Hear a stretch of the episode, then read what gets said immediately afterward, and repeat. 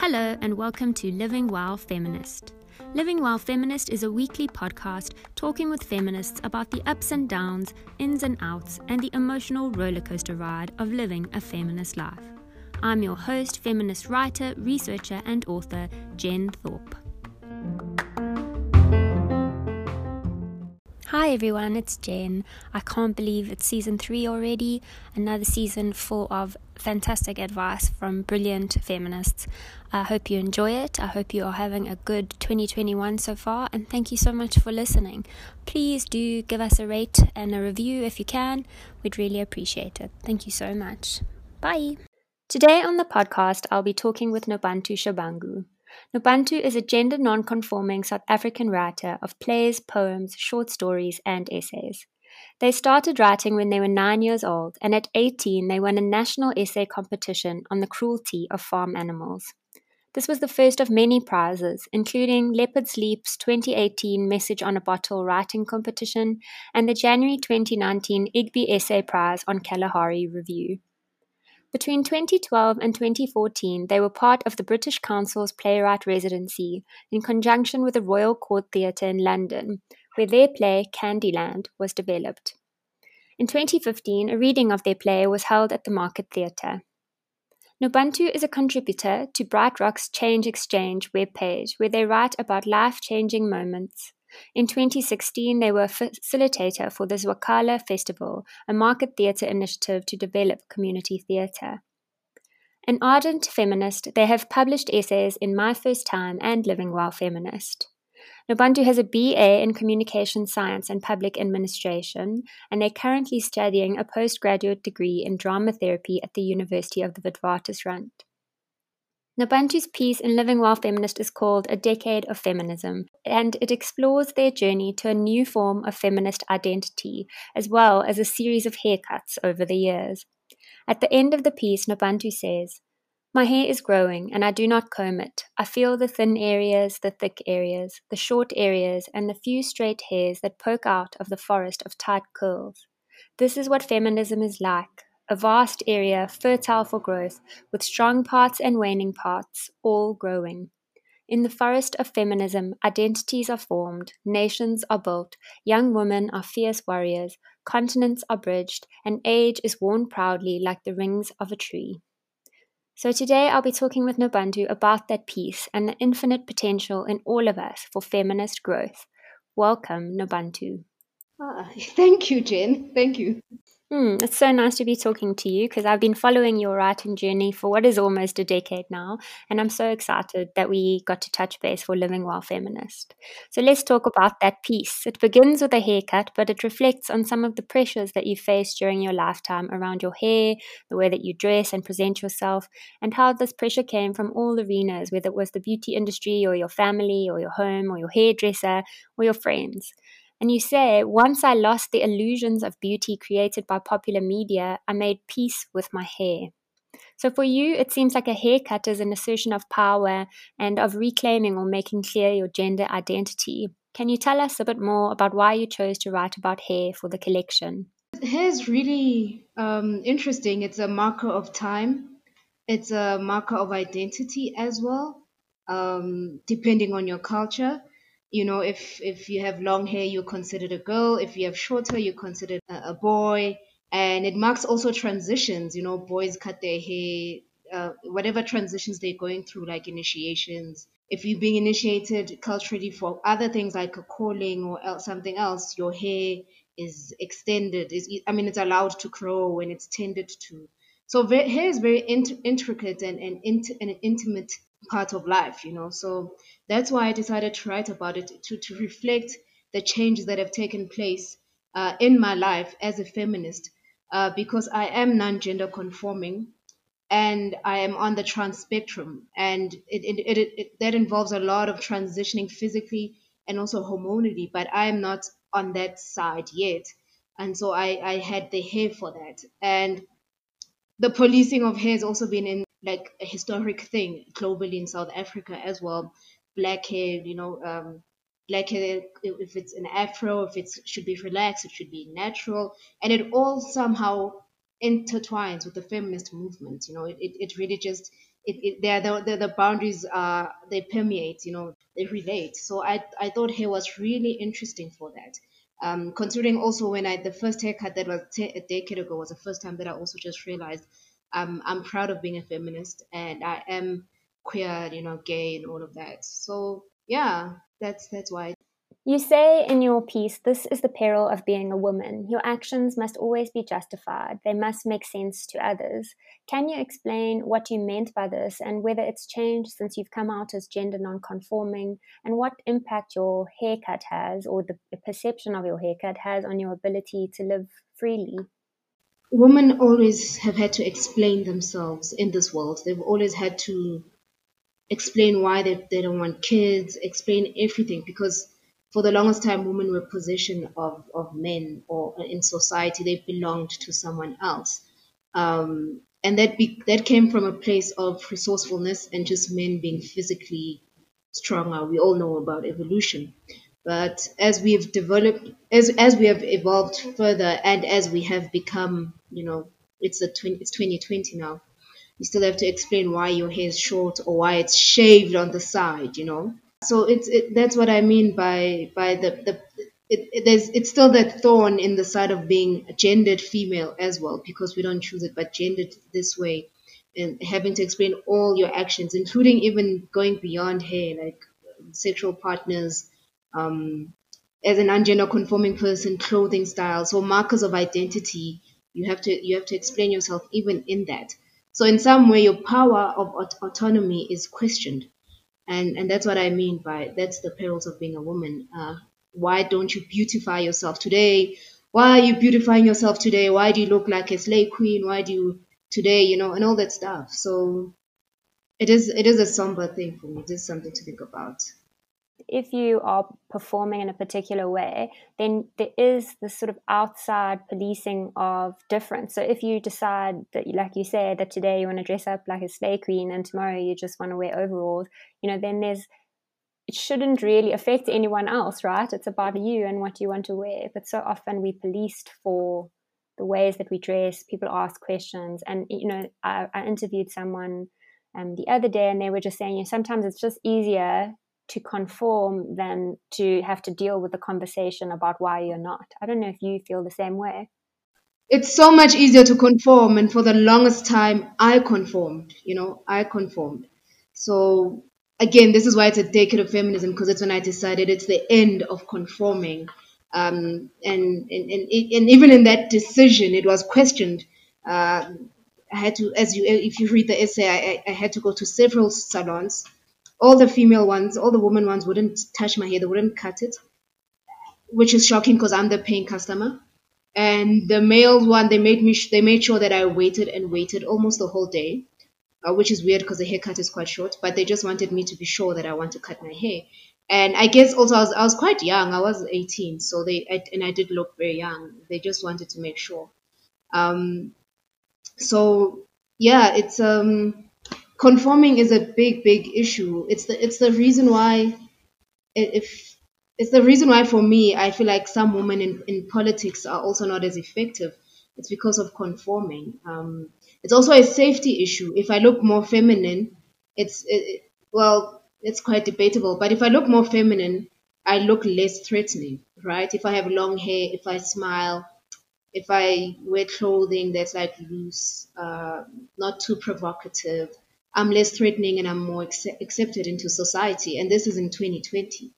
So you've been someone who's for a long time said that you're a feminist and you talk in your piece about your introduction to feminism at university and how you were sort of an early adopter of the label, but that there was still some reluctance from your friends. What do you think it was that made you more comfortable with calling yourself a feminist?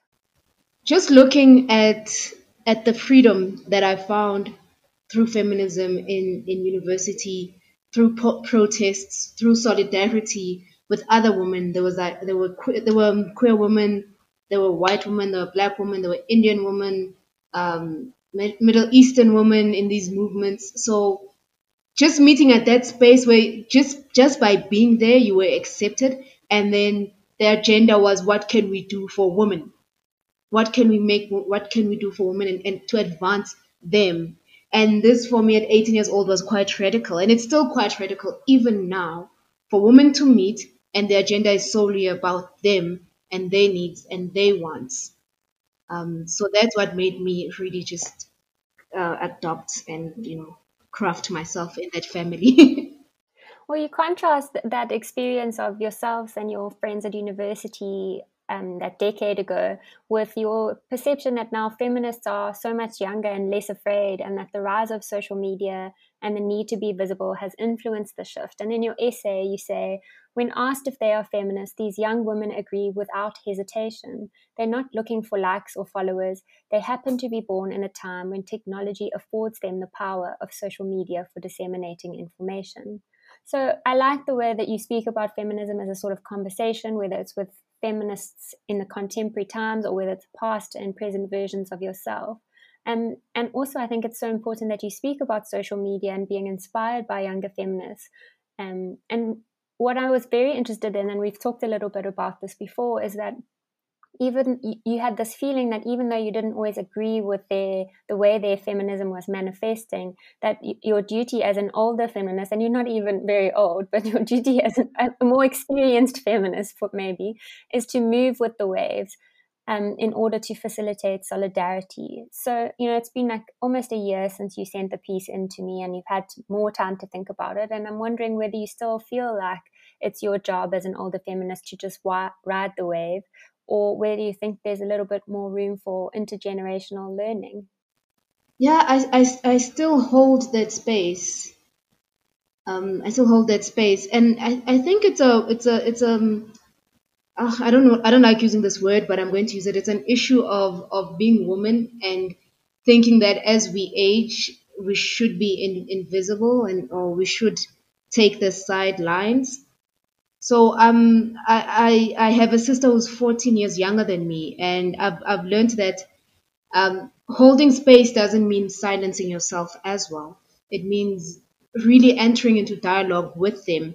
As much as a lot of the lingo right now, I do not understand a lot of the lingo that is that is uh, that is spoken right now, but I understand that there's a, there's a sense of freedom and a sense of autonomy and a sense of knowing about the about that about themselves. If, if you uh, if you speak to a 16 year old and 18 year old, 15 year old, 20 year old, they really do know themselves. You know, given of course um, other factors like psychological de- developments. But I speak I'm speaking on the feminist uh, discourse. So I, I'm still on that wave. and just holding space as as as myself I, I I travel between these spaces um in the book I was you know I was in I was in a session with other with other women who are older than me who are like sisters and aunts to me or you know those elders for me and just listening to them entering into dialogue and and having a common understanding is what matters in the in the feminist um ideal you know and what what would you say is the most interesting or stimulating thing that you've learned from younger feminists in the last few years I've learned uh, what's it called? I, I, a hashtag feminist joy, and that means many things. But mostly, I've learned um, sexual liberation and the shame. Like there is no shame, right? And there's there's also there, there, there is a knowingness in why they're doing it. Um, but I also think that's where we come in, also just guiding them because uh, sometimes they, you know they don't know. But there's this the sexual liberation movement of of younger of younger feminists is amazing. The they brought in the whole body positivity trend, especially on social media, where I grew up with uh, Paris Hilton in media and Nicole Richie and all the skinny, skinny people, and I really tried to be like extremely skinny. And I that was my uh, that that was the image of attraction I had in my in my head, and it, it has been totally dismantled by younger feminists who have um, promulgated the body positive um, trend and also just the sexual liberation and allowance of sexual exploration in a safe way, you know, and, and, and no shame at all in there and just, you know, reclaiming that joy. Such an important part of feminism, right, is the ability to explore sexual pleasure as a human right. You know, we live in quite a violent and scary world a lot of the time, but the other side of it is joy in spending moments with your friends or with people who inspire you, and also getting to know your own body and exploring what makes you feel good is, is hugely valuable as an act of resistance to the patriarchy, which says you should just be subservient and docile and, you know, suffer quite a lot of the time. So now on the other end of things, in, in your piece, you talk about the, the talk that you attended and listened to these feminist elders. What would you say then is something that, that those type of sessions with the elders give to you? What has been the learning there? I'm going to sound like such a traditional uh, Zulu girl, but I've learned re- uh, respect. I've learned uh, to to really respect them because when you live in your world with your own struggles, especially as a as a as a queer body and a non-gender conforming person, you really believe that your struggle is your own and that no one else knows it or no one else, you know, as much as that can be true, but when I do attend these sessions, especially when they are cross cultural and cross continental, I really understand that feminism is, is, is a global language um, that does not need translating wherever it is, you know, and I, and I respect the proponents of it, the, the people that, that move it forward wherever they are. So I've gained respect from them to see, oh, they've made so many strides and they've walked this far. And there's understanding, there's, you know, there's solidarity as well. And there's so much power. There's so much power in in in women fighting in the 50s in the 70s in 1990s until now. And meeting them and hearing those experiences and sharing that experience it it, it really humbles me. And it, it, it does humble me and I've, I've I've learned that from them. Just and I do think it's really valuable to engage with older writing and people, even if you disagree, or maybe especially when you disagree. So I really liked what you said in the CNA launch about that learning and that space for feminist growth. Can you tell me about feminist growth and what it means for you in your life? Yeah, feminist feminist growth is exactly what you've just said about true call out culture. It, it really shows how women are treated the same all over the world and conditioned to to be pitted against each other. So much so that it influences our social media interactions. I've never met you let's say for example but i will drag the hell out of you uh, for no other reason other than that i think you're wrong. Um, and as you've said there's, there's there's no the need to understand is diminished. So i think feminist growth has has is it's that becoming that understanding, that maturity of uh, of understanding that some people are not. It's like a relay. Some people are not where you are, and maybe you can backstep a bit and really just get down to their level and make them understand. Not make them understand, but dialogue with them. Should they not move on with you, you can still carry on on your relay because you know where, where your marker, yours, you started, and you know where you're going. But because of solidarity and the feminist movement being about women and equality, my my own maturity is really just getting taking that time out to to to speak to people. That's that's where I am with my feminist growth and and just exploring all the facets of it, all the dimensions. There are all these different threads. And if, if it's non-violent, it, it's okay. And if it's allowing of, of diverse voices, then it is okay. Um, if it's not taking us back, and we can discuss that, like what is taking us back? Well, let's discuss it, seeing as you brought it up. I mean, I'm very interested. Are there any things that you see in sort of contemporary feminism that you think are taking us back? I'll go first so you can have a second to think about it. So, I was very interested to see um, the celebration recently of the music from Cardi B called WAP, W A P, Wet Ass Pussy. And it was really interesting to me to follow people saying, you know, this is amazing. People shouldn't get upset about it because it's just women talking about their bodies the way men have done for ages. And my thought was, yes, exactly. Why is that liberation? Why is, I don't know what the right word is, but why is it okay for women to objectify women? suddenly and how is that seen as feminism and I, you know i've really i've still been thinking about that's a performance, it looks like a performance to the male gaze. The very fact that people are defending it because they're saying, you know, it's women talking about themselves the way men always have, to me is a really big warning sign. Um, but I'm obviously terrified to say anything like that on social media because I don't really feel like getting involved. And there's obviously all sorts of different dimensions that come into my critique of two black women's music video that I, you know, that I think could overshadow the point that I'm making is that it's very harmful. And so, I, for you, is there anything that you've seen lately that you think mm, this might actually be a backlash or something that's taking us back from feminist ideals? Wow, Jen. It is. Uh, it's quite a tenuous uh, subject matter, and I'm with you there about the male gaze and where is the power with with that music video.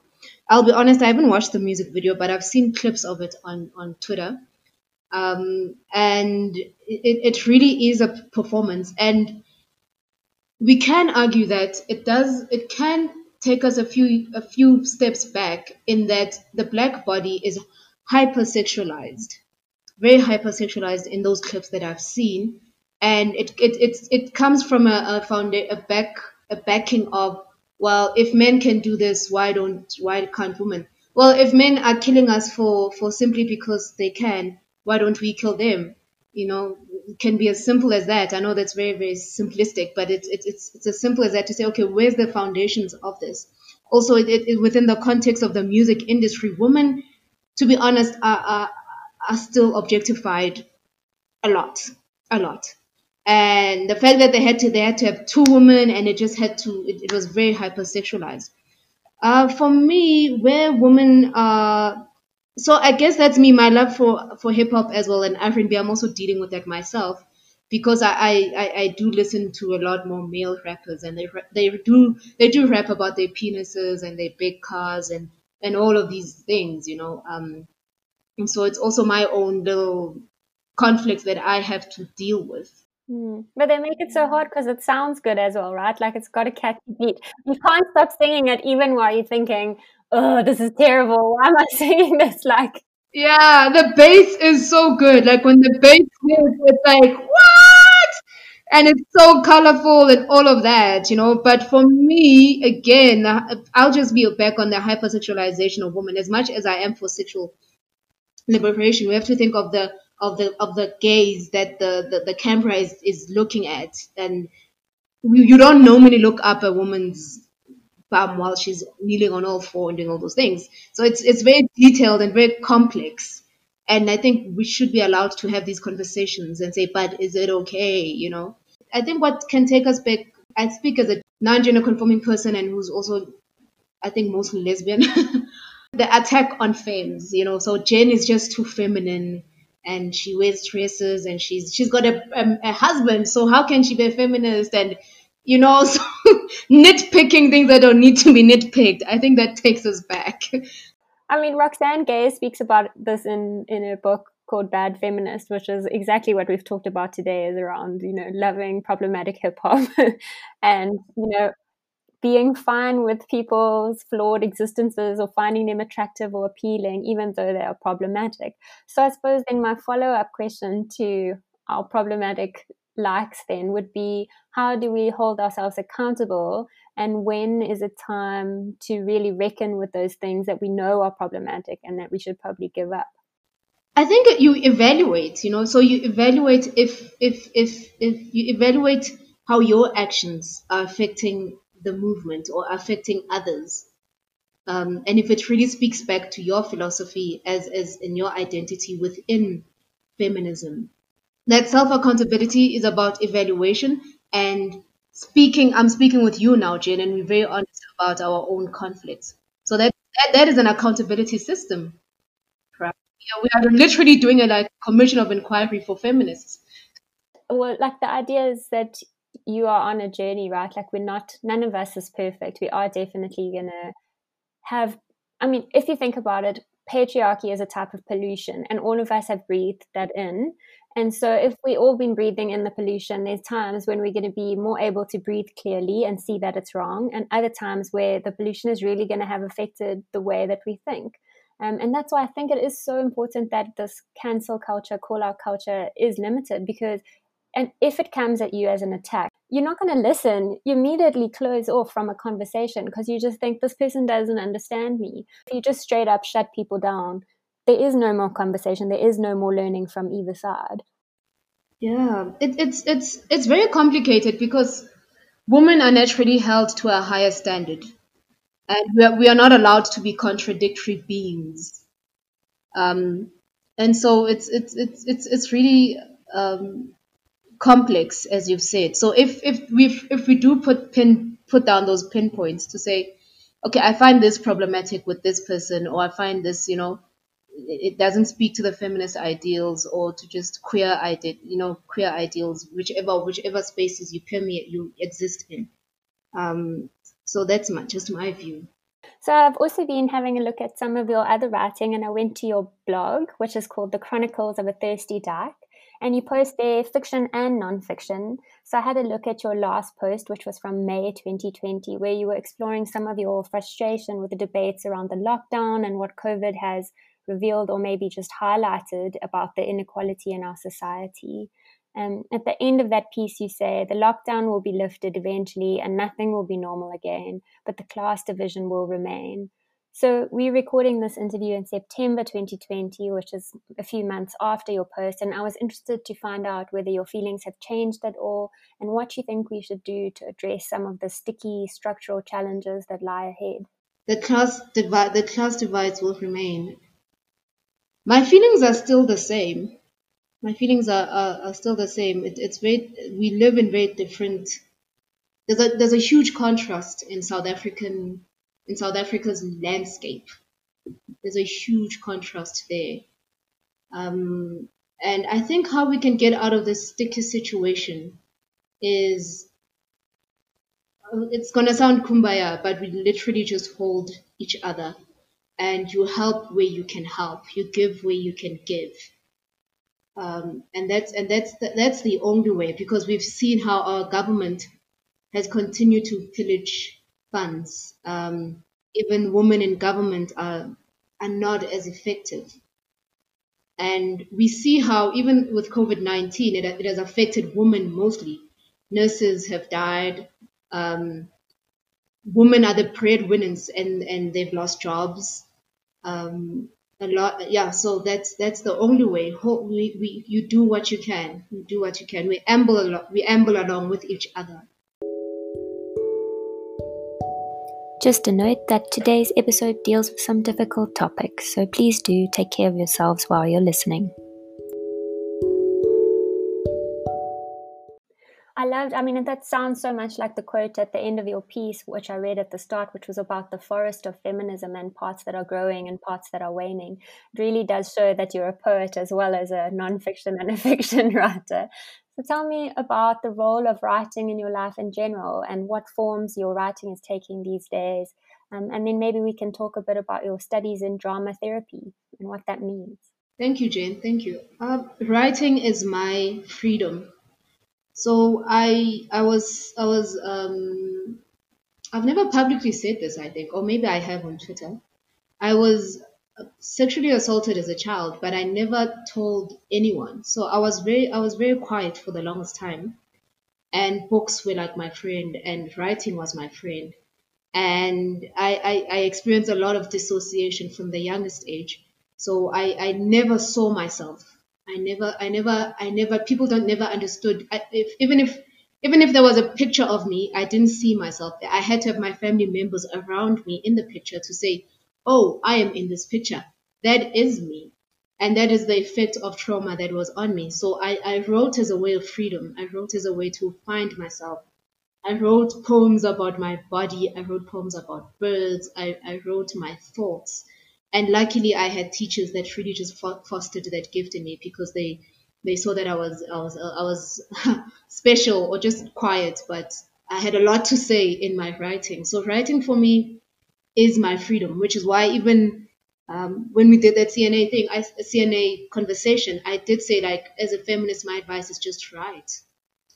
Just write. We can mute you. We can delete your, not we. I mean, your picture, your your videos can be deleted, all of that. But when you write it is there it is there you know and the beauty of writing is when you re- read it, Jen, it's in your own world, but it is my writing. And when I read it, it's in my own world, but it's, you know, there's this, we share these, this fantastical space, this imaginative space. Um, that's the beauty of writing, you know, especially, um, if you, I mean, any kind of writing actually, it takes you there. You, you, you it's, it's like being in that person's head. I'm in Jen's head right now. So, and that, and that's the beauty of it. Mm, I'm really sorry that you had that experience, um, but I'm very grateful that you had supportive teachers who encouraged you to write because I think your writing is very powerful. It's very clear and measured, um, and it comes across the level of empathy that you have for other people's difficult periods of growth. Um, I'm interested in, in how writing and drama therapy studies sort of link up and how this second degree is so different, or maybe it is and isn't, from your first degree in communication and public administration. So, how did you come to be studying drama therapy? I like systems and mechanical systems, and I like things that have explanations. So I, I got a job in, in, in government for like about five years. I was working in, in municipality and it was a very rigid, systematic way of working. You know, uh, I, lo- I liked it. I didn't love it. I liked it, but it, it, it, it killed my creativity in some form. So that collided with my um, with my degree in BA in communication sciences and public administration, because communications is also a science. You know, there's up, down, all, all these kind of, of, of messages, interference. You know, all the ways of organizational communication, and then public administration is really just um, uh, policies, government, and technical um, technical things that take place in, in, in government and filing system and all and all these yeah things. So I was I was doing that for the for the for the really mechanical part of me, but the creative part of me was really just dying because I've always been a writer. And with communication science, yes, you can do some some writing like journalistic writing or whatnot. But that's not what I was doing in my job. I was I was just I, I was just a cog in the machine, just doing what I'm supposed to do in my part, filing, doing this, doing that, accountability, all that stuff. So I think drama therapy is more of a calling. If I can, it's more of a calling. And uh, when I did start my studies in UCT, I started I started with psychology, philosophy, and politics and then some things happened i had to get out and then i, I now and then i completed my when i completed my degree psychology had fallen away. Politics had also fallen away. It was very technical subjects in there. Um, so the, the the the the inquisitive part of me was also killed and uh, not killed but it wasn't that much stimulated.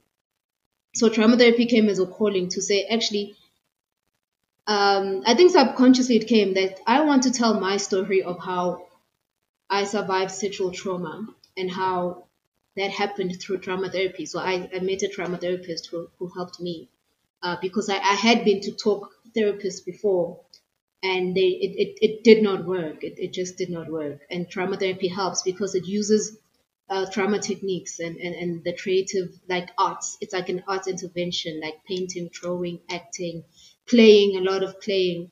And you know this somehow gets into the subconscious and these repressed parts come out. So the like the traumas really did come out uh, of, of of multiple sexual traumas not just one.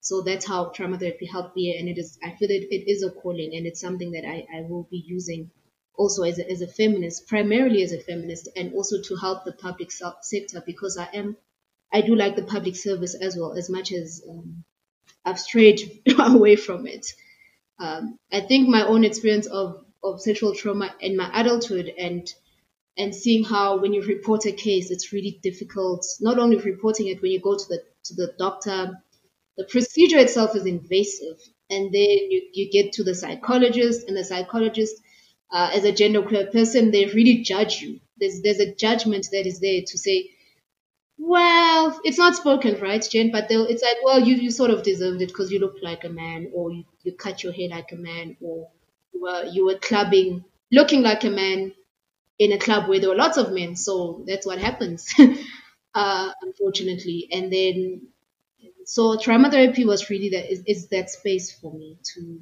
to learn more about the psyche and to be a body that is not gendered So, how did you find out about drama therapy? Was it something that you had known about when you were studying, or was did you, you stumble upon it? Like, where could someone who doesn't know much about it go to find out more? Uh, I found out through a friend who who explained to me what it was, but I didn't I didn't get it. You know, you know when someone says psychology, you get it like okay, you you know you go to, to, to a session and you talk to someone, and and someone tells you about drama therapy, like no, we just we we, talk, we paint, we play. You know, there's dramatic en- enactments, there's role play, there's psychodrama, psychoanalysis. So I was busy on a project uh, for child for children's theater. I was busy on a project for children's theater, and uh, that person came and they were watching the the, the, the children's theater, and uh, they, were, they started talking about drama the- uh, therapy and, and symbolism and all that stuff. Um, so it's at you can only study it at Wits as far as I'm concerned. so that's where you, you can study drama therapy, and you do need to study psychology as well and it's, it's a really interesting course. Um, takes a long time to be a drama therapist. It's not. It's not like it's just like any psycho, just like psychology. Um, and it's a it's quite a small market in South Africa, but it's it's growing as well. Yeah, I mean, we live in a country where people are dealing with trauma on a daily basis. Um, so I'm really glad that there are more forms that are becoming available to people to seeking out help for whatever they need help with. I mean, I am a very big believer. I've been to talk therapy and I found, you know, I think it really does depend on whether you find the person who's right for you, regardless of whatever type of therapy you're looking for. And so I'm very glad that you didn't let the talk therapy let down put you off, you know, continuing to work through your stuff. I think that's really amazing. Yeah, and and the wonderful thing with uh, drama therapy is really interactive. So you can have like group sessions and it's not it's it's it's it's, it's different from tradi- traditional talk therapy in that it's not like oh today we're going to talk about rape you know which is what happened with me with my with my psychologist that I, I received at, at Baragwanath. Uh, the session was just really there was no sensitivity you know there was no scaffolding you know there was no un- slow unraveling of the situation at hand we just dove deep into it. But again, that's just one incident that I had. Maybe other people have had better ones, but I'm just speaking to to to the differences between the two. No, I mean I think it's important to share your experience, whether it was good or bad, because it you know it creates a more holistic picture of what people can look out for when they go to therapy. You know, and the idea that you are especially when you're in a vulnerable position, which is generally when you go to seek help for whatever reason, you know, you think, okay, this person is treating me in this way. This must be the way therapy is because I'm vulnerable and they're the knowledge person and they know everything. But I think what you've shown is that if you're not happy with your therapist, if it's not meeting your needs, then there's other routes to follow and you shouldn't give up just because you have one bad experience. You know, not to diminish your experience at all, but just, you know, there's to the belief that you are right about your own feelings. And if you're not happy with who is trying to help you, you have the right to find someone else. Definitely. And and as as as feminism is like really just growing, I, I just love the online movement of it and how women are being more uh, taking ownership of, of, of their own self care and mental health care. And it makes me think of An- Angela Davis and how she's really about mindfulness. And some people have critiqued this approach of hers to, to feminism and to decolonialism and you know just at the activist space as um, using mindfulness and and and, and self-care and mental care as a way as also a tool and a power and a weapon of, of, of being an activist you know so yeah it's, it's it's so i have three last questions before we end off the podcast today um, and the first is do you have a book or more than one book that has inspired your feminism ah wow in in 2014 I I read a, a book. I've I've many books. I've read uh, Bessie Head's A Question of Power. So I, I loved that book. And it's one of her under recognized books. Most people know her for Ma- Maru. But A Question of Power is really about it, it's such a subtle book for me as a queer person. I just I just I was just reading it like, nah, this was written for queer women you know. So Bessie Head hits the nail there about queer, not queer women, but different women living in, in in a society where their existence and identities are sort of questioned, you know, and they they're trying to just make a living, be it through farming and and through relations with others. It's a beautiful book. But Bessie Head writes beautifully. And uh, Naguib Mahfouz, I think I'm saying it, I hope I'm saying, he's an Egypt, Egyptian writer. And he wrote this trilogy. Uh, one of the books is called The Palace of Desire, Palace Walk, Palace of Desire. Oh, I can't remember it now. But I just like how he writes about women in there. And there's this one woman, you could say she's a courtesan, and she entertains men at night. And then there's another woman who's a devoted wife. So I just loved the contrast of, of those two. And and that really just grew my feminist my, my my imagination and how to exist as a person that gendered female. Like there is a choice. There is a choice and you can thrive. Yeah, and it's interesting that you chose two fiction books there because I think, you know, when people are starting out to thinking, okay, I want to know more about feminism, they often go to the nonfiction. And obviously, as a person who's edited two collections, I'm very happy that they go to do that because it means people buy those books and money goes to Rape Crisis. But I think fiction is a way of telling us different stories about different people and characters and helps us to empathize a lot better with people and to think, okay, that could be me, and to put ourselves in people's shoes. So that's very cool. Um, it is called the Palace of Desire. I quickly had a check now whilst you were talking. Mm. So the the second to last question that I have is: Do you have a quote that inspires you or that you live by? No, I used to I used to collect quotes, Jen. so can I just quickly look at this book? It's my own book. Let me see what quotes I have in here. I only have here genius is at first the ability to receive discipline, but I think I've moved away from that. and that was by George Eliot, if anyone is interested. Genius is at first the ability to receive discipline, you know? And then my final question for you for today is what advice do you have for other feminists on their journeys? Empathy. Have empathy for others um, and we we we we in it together. And do not be afraid. Never be afraid. Always, always give your own voice, whichever way it is. If it's through images, if it's through words, uh, if it's through charity, we each have our own callings within this space. Um, so do what you can.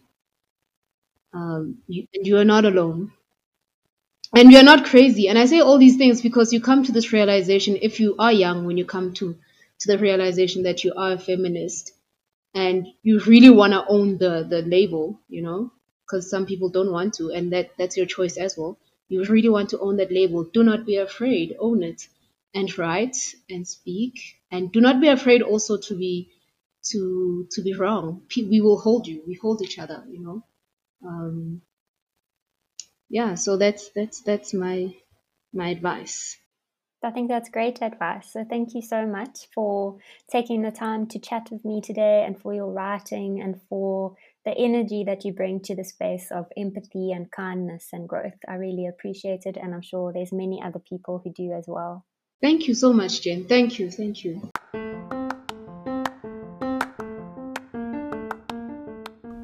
So much for tuning into this week's episode of Living While Feminist with me, Jen Thorpe. Please do tune in next week to hear more from feminists about their lives and experiences. Take care of yourselves.